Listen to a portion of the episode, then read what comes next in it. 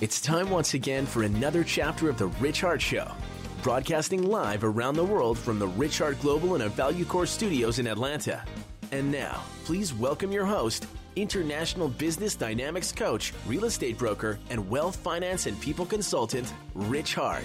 Hey, hey, hey, welcome back. Welcome back to another show, a Rich Hart Show. Hey, today my guest is John Mangham. John, welcome back to the show. All right. Rich, it's good to be back. Thank you. John, today, CPA, real estate broker, investor, and the 1031 guy. That's a lot of credentials you got there, John. Well, I wear a lot of hats. That's good. Huh? They're, they're all interconnected. It's all about real estate. It's all about working with investors. A lot of tall hats, you know. John, today we're going to be talking about 1031, and you as being the 1031 guy, I couldn't pick anybody else better, all right, than you to come on the show. So Well, welcome. I, I appreciate it. Appreciate the opportunity. So, John, tell me, tell our our listeners out here, what is a 1031 exchange? So, if you were to go back to the roots, it's about swapping. And eh, back in the day when the tax code got enacted in 1913, wait a minute, we're about to make people's eyes glaze over. Wait a minute, 1913. Long ago, long ago. A section of the tax code, we all call it a 1031, or we Right. call it a swap. But 1031 is a section of the tax code, and it deals with the ability to defer paying the taxes when you get rid of a property and you have a gain, and you've got to go through some rules, which we'll discuss today. Good. It has, a, in some respects, it's got its roots in, in the old phrase horse trading, Uh-huh. where the cowboy would ride into town on a tired horse. He'd go to the horse dealer, turn in the horse, and he'd get a, a fresh horse for the next day. That's a good thing. And there's a term that came out of that. The horse dealers would say, "Well, you're giving me a worn out horse. What else are you going to give me?" So the gold, the guy would reach in his pocket, give him a gold coin. Horse dealer would put it in down here in his boot. Uh-huh. And today, when we do a 1031 exchange and we refer to boot in a transaction, Uh, it's something you get other than the base transaction. good. Our world is real estate for real estate. Tax boot. Tax boot. Exactly right. So, just a couple of nuggets. Yeah. Because if, if you don't like it, I'll start reading the tax code to you. no, I think That'll we can put us to sleep. I think we're going to hold on to the gory details just a little bit on the tax code. All righty. All right. But a 1031 exchange, all right, what makes a 1031 exchange? I mean, that's a tool for today's investors, all right, and a lot of individuals themselves, uh, especially in our business as real estate, real estate brokers, right, as investors and working with investors, whether they're here in the United States or abroad. All right, this 1031 is a common term, all right, that everybody hears. We're teaching 1031, all right, but my question is, uh, what makes up the 1031? What's this 1031 exchange? This exchange all about, and how does it help investors? Rich, in the old days, and, and I'm going to say pre 1979, when we got what are referred to as the final regulations, in the old days, people would try to swap property. Uh-huh. So if I had a piece of property that I didn't want anymore and I might approach you because I want what you've got, we try to find a way to swap. Very cumbersome transaction because while I want what you want, what you've got, it's not likely that you want what I've got. Right. So there were these elaborate three way, four way, 20 way transactions. 20 way. I I mean, it just was. We don't teach that. So today, a 1031 exchange, while it's got its roots in swapping and trading, today 1031 exchange is a sequence of a sale followed by a purchase. And every real estate professional out there knows what a sale is. right. You go sit down at the closing office, pass around the paperwork, you flip to the second page, look up at the top two lines, check the commission calculation, and you tell the closing attorney, "Yep, we're good to go." all all joking aside, Right. when you're selling a property, when you're transferring your deed to a property, that's the beginning of today's 1031 exchange. Good. And we're going to link that to the acquisition of a replacement property, and we're going to tie those things together with the use of a third party called a qualified intermediary. Good. And we'll get into a little bit more of that. Good. But today, the idea of an exchange is really a delayed sequence of a sale followed by a purchase. Okay. All right. And where did where does the investor benefit? I mean, we were talked talked about the tax, all right, and deferring doesn't cancel, defers taxation out there. But how does the investor use this tool to really benefit or to really start taking a look and building the wealth in the portfolio? Because that's I mean that's the end, end game for an investor. Absolutely. Let's take let's take a basic transaction and then build a couple of steps. Good. An investor buys a rental house, keeps it for a number of years, maybe 10 years. Buys it for 200 and now he's going to sell it for 400. He's got a big gain. That's right. If he takes the cash at closing, he's got to pay taxes. If he does an exchange where he relinquishes or sells the 400 property and he goes and buys a couple more, the money that he would have paid to the IRS and to the Department of Revenue, depending on most states that collect state income tax, Right. that money stays in the real estate. So when he buys replacement property, he's using the IRS's money to acquire re- real property that Sure. he's going to own for a while. And he can go down the road in five or 10 years, sell that, do another exchange. A 1031 exchange isn't so much an event, although it is, it's a sequence of a Right. sale and a purchase. It's a series of transactions that will help that investor build wealth because each time you don't send a check to the IRS and you keep it at work in your real estate, you're building a larger portfolio. Right, You're exactly. building your wealth using someone else's money. Okay. And we talk about using other people's money. If we borrow bank, uh, if we get bank financing, borrow money from a bank, you pay an interest rate. The beauty of this is when you're using the IRS's money in a 1031 exchange, you don't pay them any interest. Ah, see, it at that. stays in the deal as long as you keep your money in the real estate. Right. And so you can do this all the way for the rest of your life. All right, so the investor's building wealth, or they're building value, all right, to their portfolio. Yep. It gives them the opportunity to u- utilize more funds, all right, that they would have normally what lost because of what taxation. Because of taxation. Exactly. And right. so it gives them a what a, a larger all right pocket all right to play with, a larger pocket of investment investment dollars themselves to play with down the lines. All right. It, it's a bigger war chest. And Rich, we all know that you you can't retire or you are not going to become independently wealthy on one rental house no, transaction. of course not. Now, if you did a big ten million dollar commercial deal and doubled your money, that'd be that'd be sweet. Sure. But you don't just do one rental house. Investors have a tendency, if they do the first one and do it reasonably well, they'll do another one and then another one. And so it's a series of transactions. And each one of these eggs, if you will, in the basket, when it hatches, you do another 1031 exchange and you keep the that tax money, the IRS's money, and in our case, the Georgia Department of Revenue, you keep that at work in the local economy. And working with your real estate professionals, they're helping you sell the property when it's time to sell, and they're going to help you buy the replacement property Sure. because they're the ones who know the market. Now, the real estate professional, all right, uh, John, you you know as well as I do. All right, we teach, and we train this already in the 1031 process. All right, um, how come real estate professionals are really not participating, or working, or developing this relationship with the 1031, especially when you've got everybody out there saying, "I work with investors."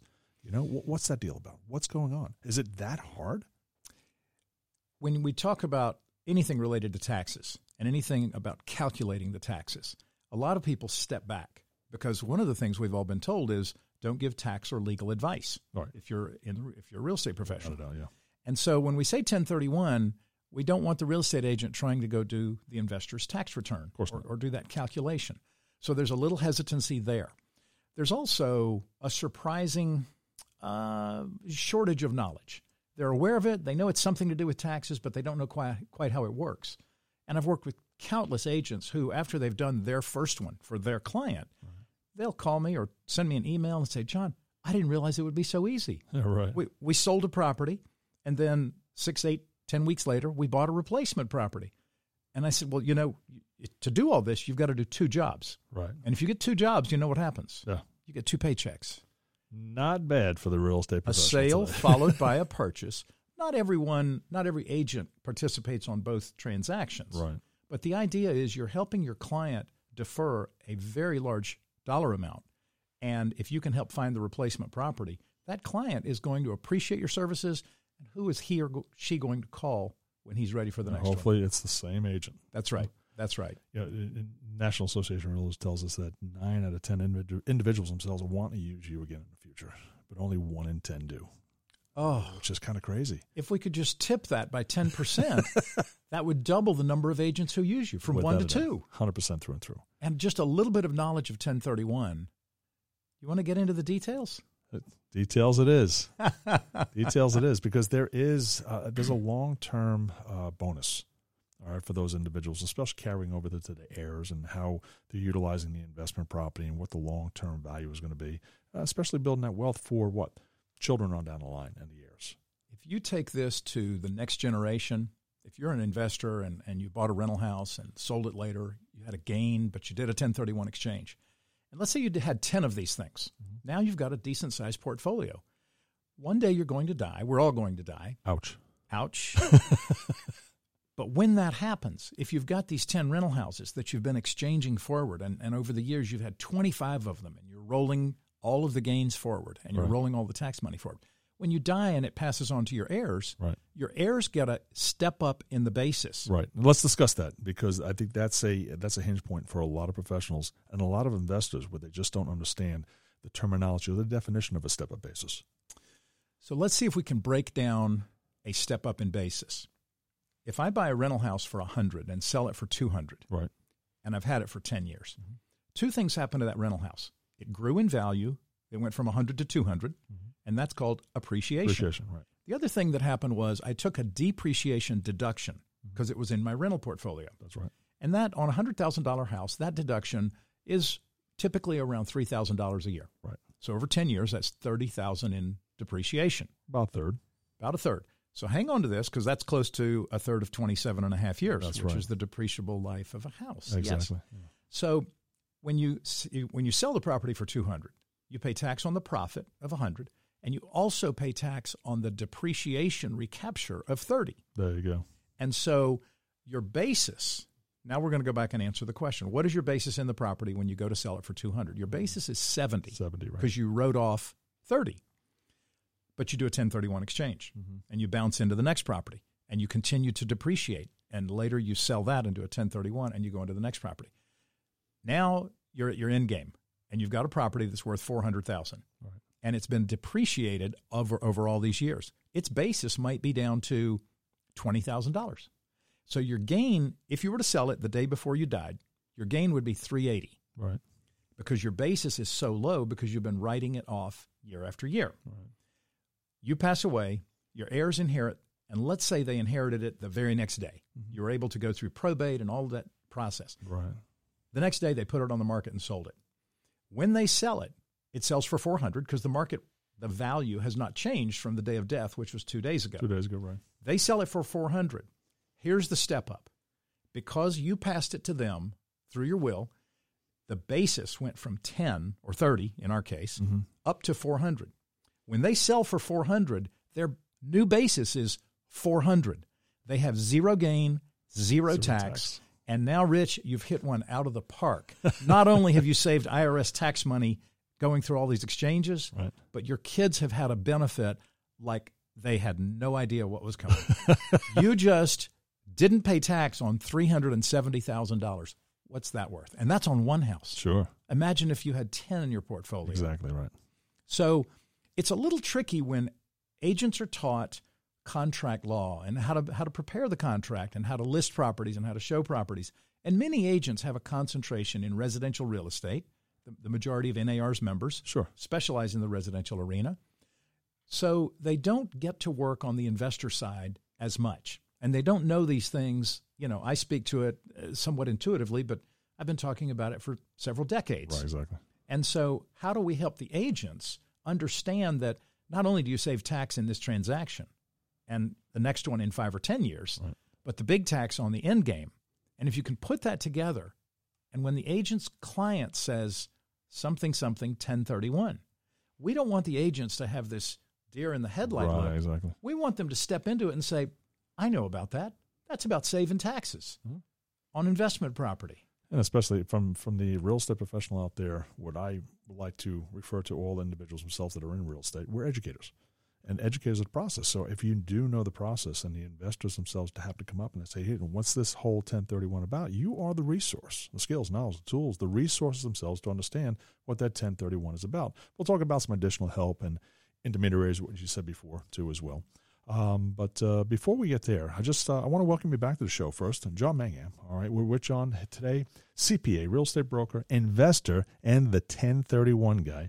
Uh, John, if they need to reach you itself, you've got a 404 352 1031. They can reach you at jmangham, M A N G H A M, at starker.com. We'll talk a little bit about Starker in a bit.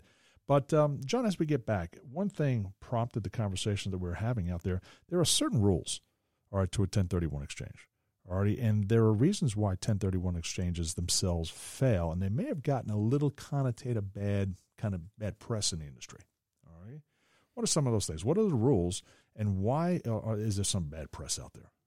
Rich, I like to talk about 1031 exchange, especially in the real estate world, a little bit like building a house. You've got to have a foundation, then you build a framework, put a roof on it, and then you finish your house. The the basic foundation of a 1031 exchange is saving taxes. Right. So we know we're going to do that. But as we build the framework, just a few key elements, and again, for the real estate professionals to talk about it, you've got to acquire replacement property. Remember, it's going to be a sale followed by a purchase. Both of these properties have to be held for investment. And you'll hear the phrase like kind. Like kind, right? And that says in the tax code, a rental house is the same as a rental house. It's also the same as a rental condo or raw land or a commercial building. Because the tax code doesn't deal with zoning or the differences between improved and unimproved, Unimproved, property. right? Exactly. So the rules are it's got to be investment property. There's a time period from when you sell. So when you sell and go to the closing, the day you sign the deed and transfer your ownership, you've got 45 days to identify and 180 days to close on the replacement. All right. Well, let's let's re-identify that. Forty-five days to identify.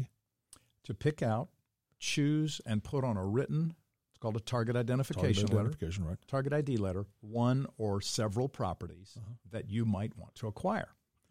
And Rich, this is the this is probably the one point that I like to get my soapbox out and stand on it. Let's get it out right now. and if there's one thing that real estate agents can do for their clients, it's take them shopping. Yeah, 45 days goes by in the blink of an eye. sure does. And so if you list a property to sell for an investor, it's time to take that client shopping. Right. You can shop before you sell, before you close on the relinquished, the sell side property. Right.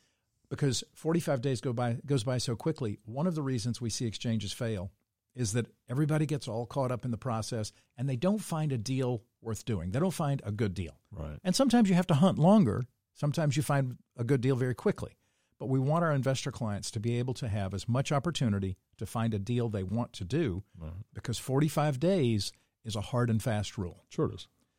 Our industry did a study, uh, this goes back a few years, but a typical 1031 exchange started and completed in 62 days. And I don't know if that's a, a current number, but my sense for the transactions we see at Starker is that's a pretty solid number. And there, that says from the day we sell till the day we close on the replacement, Right. it's six, seven, eight weeks approximately.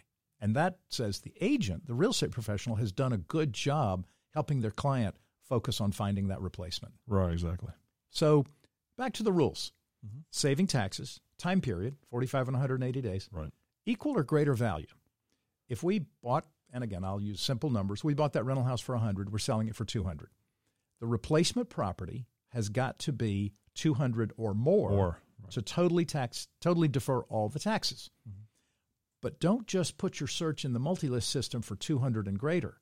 Bring it down to 175. right. If you were to do an exchange where you sold for 200 and you bought for 180, you would only pay tax on the little $20,000 spread. That's right. And that might be the best deal for the client. And so when the real estate professional can say, A, let's go shopping, and B, just in case we find a killer deal, let's just look a little below the range. Right. Because I don't have a problem with paying a little bit of tax to get a really good real estate deal. And that's where that tax boot comes into play. And you'd have a little bit of boot. Boy, you're tying the stories together. Real good. It, it- is an education process. I, I, I would believe that most real estate professionals, brokers, even brokers, uh, shy away from that because they just don't understand the rules of the game, or they don't have the right uh, terminologies, or maybe the right pe- education for that. What do you? What would you suggest? Rich, it can be a little tricky because the world of investors comes with its own jargon, its own terminology, Right. its own calculations, things that, that many real estate agents aren't, I don't want to say equipped to do. They just never studied it. They didn't learn it. It wasn't part of obtaining a real estate license. Right. When, when we go to pre license, there's barely a mention of an investor. Sure. Although, how many people live in rental properties versus own their own homes? One third of the country. Sure. without a doubt. So a third of the inventory out there immediately qualifies for 1031 if it's bought and or sold. So uh, there's several things that we do. The, the short version is, you know, the four key elements. That is tax savings, like kind, time period equal or greater. Uh, and I do that at, at uh, broker sales meetings uh, from time to time. That's 10 minutes, 12 minutes, answer a few questions. This podcast is ideal because we're, we're delving into it at some level, not three hours deep. Right. And then there's, of course, there's the three hour version. If anybody wants to go further than that, if anybody wants to learn how to do what I do as a qualified intermediary, That's a much longer process. That's reading tax law, regulations. That's uh, court 28 cases. years of love there, without a doubt. That's 28 years of love, uh, without a doubt. But um, it's the same thing as a real estate agent telling their client about mortgages. You can get a 30 year, you can get a 15 year, you can get an adjustable rate, you can get a fixed rate. Well, you know, what's the calculation going to be? Call the mortgage professional. Right. There's a time when you make that handoff. There's a time when do I take title in my own name or with my wife, and how do I do that? Call the attorney. Right. So you make that handoff. And so for the real estate professional, there's a measure of education that they're providing to their clients. There's also a knowledge of when to give the information and when to make the handoff to go deeper. Right. And so being a partner to the real estate professional is part of what, what I see our job is, is to help answer the questions at the next level. Any pitfalls? Any pitfalls to the 1031, e- except for just not identifying or uh, maybe bad terminology or bad press that 1031 ex- ex- exchanges that Ashley had out there? Rich, the, the there are two things that come to mind when when you ask about a pitfall or, or bad press. Probably the one that that just for me it's a kick in the gut. I get a call from somebody, John, I, I got your name. I I've, I want to do this 1031. We closed on our property yesterday, and I've got the check. And once you take the money, or I mean, literally, you walk out of the closing, that's in, in my jargon, that's a taxable event That's exactly. because you can't unring the bell. The 1031 paperwork, all the documentation that supports this sale, followed by a delayed process, that's got to be in place prior to closing.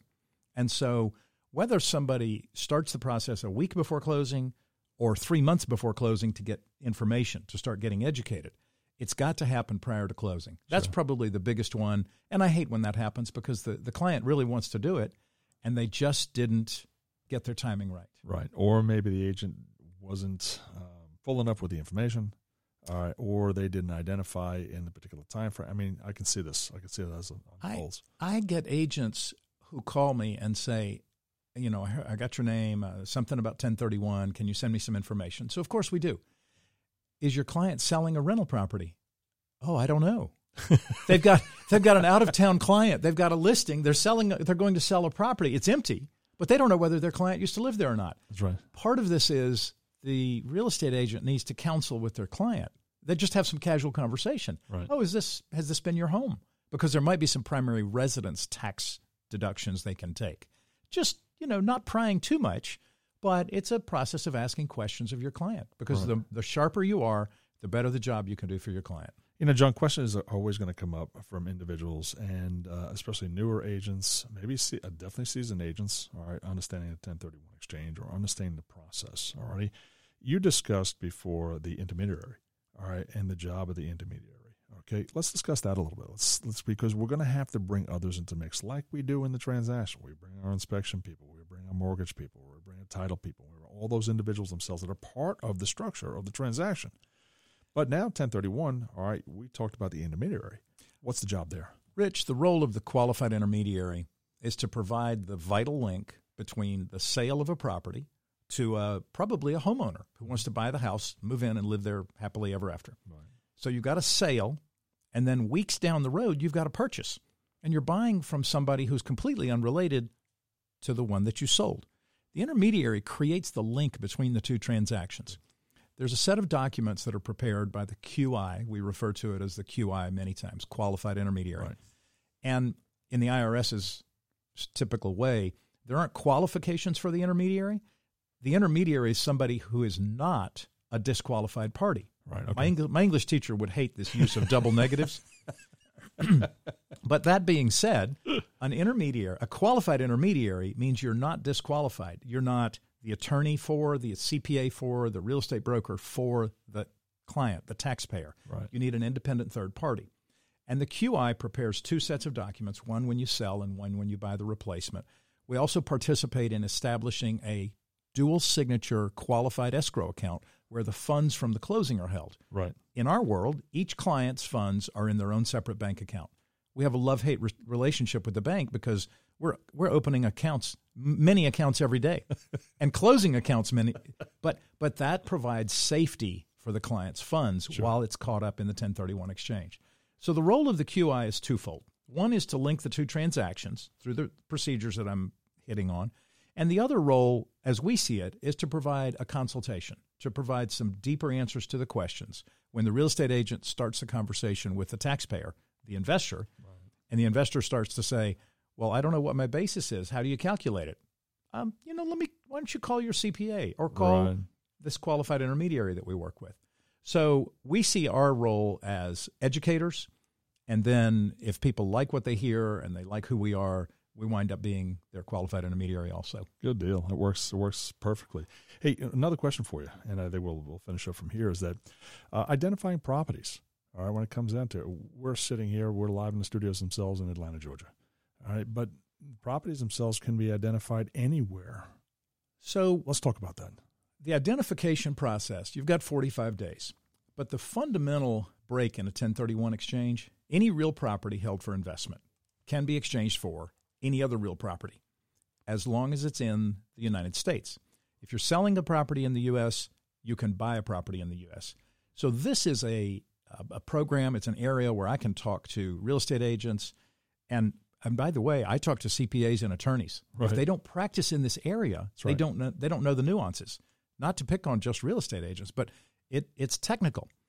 But you can do a domestic exchange for a domestic exchange. You can't sell your rental house in Atlanta and go over and buy the villa in Tuscany, right, which exactly. would be a rental property. Sure. However, there are nice idea. Nice idea, exactly. there are international exchanges. Yes. We don't get involved in those. Okay. But we we do work with people who are moving crisscrossing across all 50 states. So when we talk about suitable property, somebody who's working with a client that's moving here from Portland, would you like to look at property in Atlanta? Of course. You're going to use an Atlanta real estate agent because they know that market. Right. I get questioned occasionally, what should I buy? Right. And my answer is, I don't have any idea. That's right. I, I've invested in a few things myself, but the agent that brought me that client is the agent that they need to work with to help find the replacement property. Exactly. And that's who I send them back to. Good deal. So the, the ID process, go shopping, peruse the market, look at things. You can make offers even before you sell the first property. Right. When you go through the logistics, that's sure. perfectly acceptable. Right. But you talked about international. Is there is there an outlet for international? I mean, come at me. I'm an international broker, and so just start taking a look at international. What's the options? All right, when we start talking about international 1031 exchange, and uh, do we have people themselves we can rely on? Well, Rich, there there are two questions about international. What if I have an international client, a citizen of another country, and they own property in the United States? All right. Let's just say say from Canada to the United States.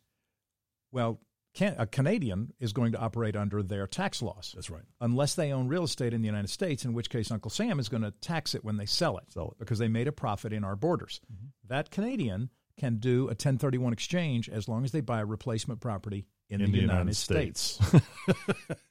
That's right. You keep the money here, you don't have to pay the taxes right, right away. Exactly.